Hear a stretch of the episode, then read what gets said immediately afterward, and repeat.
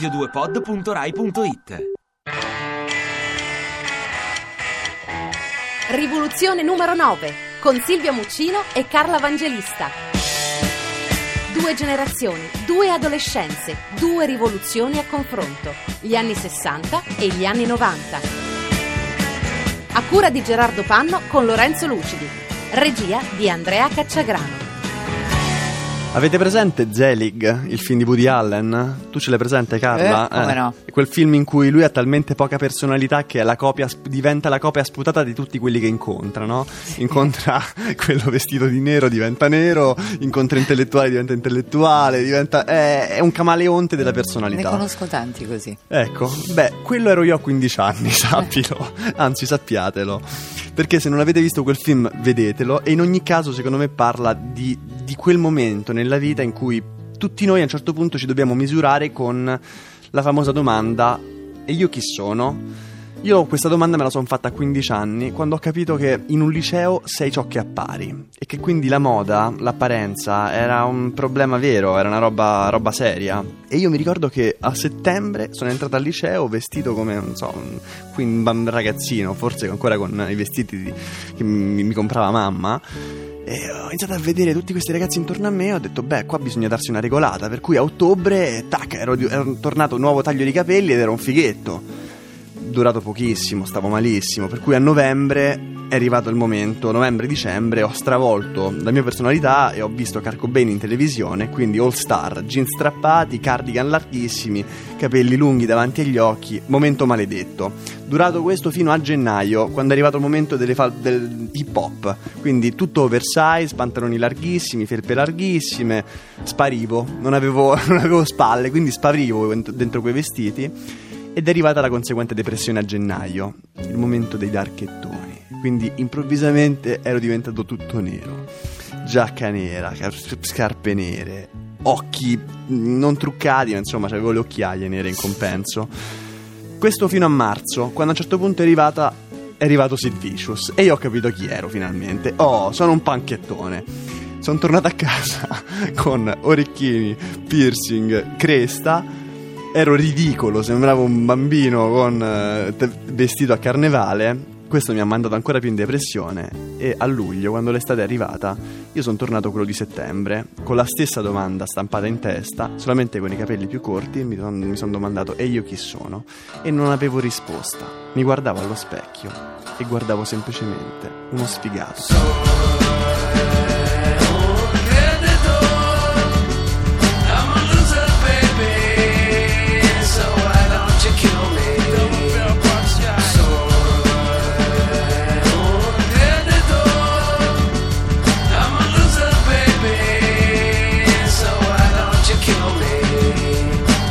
Un certo punto tutti questi problemi non li ho avuti, vedi, perché, mm, perché io fino ai 13 anni, momento in cui ancora pensavo che i vestiti servissero solo per coprirsi, perché non, insomma, dovevo stare comoda, eh, potevo sporcarmi quando giocavo senza che nessuno mi sgridasse, i vestiti servivano per tenere caldo d'inverno e fresco d'estate, ma questo perché io andavo dalle suore. Mm. Tu mi parlavi di un liceo che sarà stato un liceo, un ginnasio eh, sì, statale, eh, eccetera. Sì. Io andavo dalle suore, ecco, io invece andavo dalle suore e avevamo una tristissima divisa blu, col fino blu, camicia bianca, gonna scozzesina, eccetera, eccetera, per cui vestite tutte uguali non avevi grandi problemi, la mattina ti prendevi quella roba e ti, te la mettevi e avevi poco da guardarti intorno.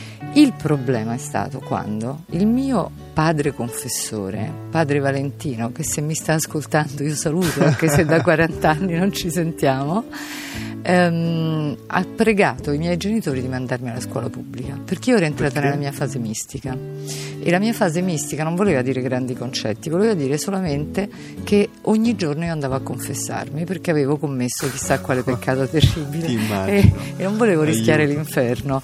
Eh, per cui questo veramente santo padre e sacerdote è andato dai miei genitori e ha detto questa ragazza ha bisogno di un po' di scuola di vita, ha bisogno di realtà, levatela dalle suore. E lì è arrivata la tragedia perché ho aperto la porta del quarto ginnasio, sempre col- comunque con la mia gonnellona lunghetta, eccetera, e lì mi, sono, mi sono tornate indietro e sbattute in faccia minigonne, collani storiati, ragazze eh, con calle- catenone lunghe, cose, cioè, insomma c'era Mary Quant, il mondo di Mary Quant davanti a me. E oltre che quel mondo, siccome io ero arrivata ai 14 anni, io l'ho guardato quel mondo e mi è piaciuto moltissimo. Ho detto ma io sono pronta per questo mondo, io voglio questo mondo. Quindi sono tornata a casa, mi sono tolta il gonnellone delle suore, mi sono guardata allo specchio e mi sono fatta una domanda terrorizzante alla quale non ho saputo rispondere subito. Io voglio questo mondo, ma il mio corpo è pronto per quello? Sono abbastanza accettabile? Eh, sono bella abbastanza da poter portare quella roba? Sono all'altezza? Ti capisco perfettamente, anche perché essere la moda significa anche avere un corpo che tra virgolette è alla moda, te lo permette. Questo è quello che pensa un adolescente e io decisamente non lo avevo, avevo un, un corpo molto poco alla moda, fashion direbbero oggi, perché era una stampella.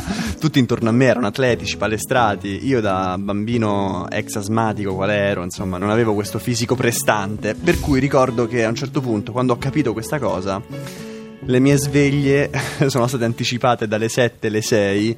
Mi ricordo queste sveglie all'alba, un incubo fatto di flessioni, manubri, esercizi addominali. Mi mettevo lì ogni mattina cercando di scolpire un corpo che niente, non ne voleva sapere. Tanto più questa cosa era deprimente, visto che io non è che volevo ambire ad essere, insomma, un ragazzino in forma, io volevo essere 50 Cent. Ah, beh, Quindi- proprio volavi alto. Volavo insomma. alto, quindi insomma ogni, ogni mattina allo specchio mi frustrava. Ma forse chiamerò padre Valentino e gli parlerò anch'io, gli farò una confessione. Beh, senti, eh, negli anni 60, io fino adesso sono riuscita a non dire ai miei tempi, vorrei continuare così. Negli anni 60, negli anni 60 per noi ragazze c'erano due cose che dovevi assolutamente portare, se no era inutile vivere. La minigonna e i mini golfini, il che voleva dire che dovevi avere delle gambe belle e un seno di una certa importanza. Io guardavo le mie gambe ogni mattina pregando Dio che me le facesse cambiare perché io avevo le gambe proprio da bambina, ancora a tubo di stufa e il seno non esisteva. Per cui all'inizio ho trovato una soluzione, sulle gambe non potevo fare niente, quindi tenevo le gonne lunghe anche se mi dispiaceva. Il seno eh, ho trovato la classica soluzione, rotolo di carta igienica, foglietti di Lo carta igienica. imbottivi? Reggiseno imbottito, Ma per forza. Solo che essendo, vabbè, avendo quell'età, imbottendolo con la carta igienica, a parte delle protuberanze stranissime, perché non era esattamente una cosa soffice, e, e poi io me lo facevo così, la meglio e peggio. Una Carla volta- Evangelista come Verdone allora. Assolutamente. Ti imbottivi anche tu. l'altra Esatto. zona.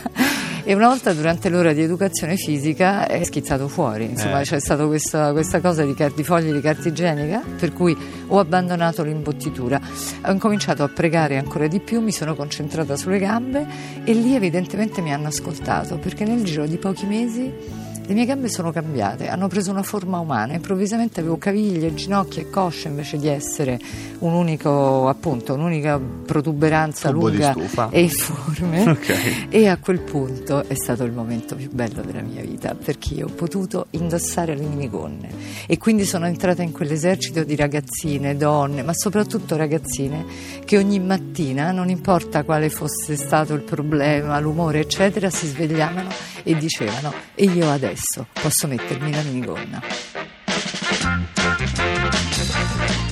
Laissez parler, soyez indifférents. La mini c'est la mode du temps. Rivoluzione numero 9 vi ringrazia per l'ascolto. Le puntate sono scaricabili in podcast sul sito radio2.rai.it. Rivoluzione numero 9 vi dà appuntamento a domani. radio2pod.rai.it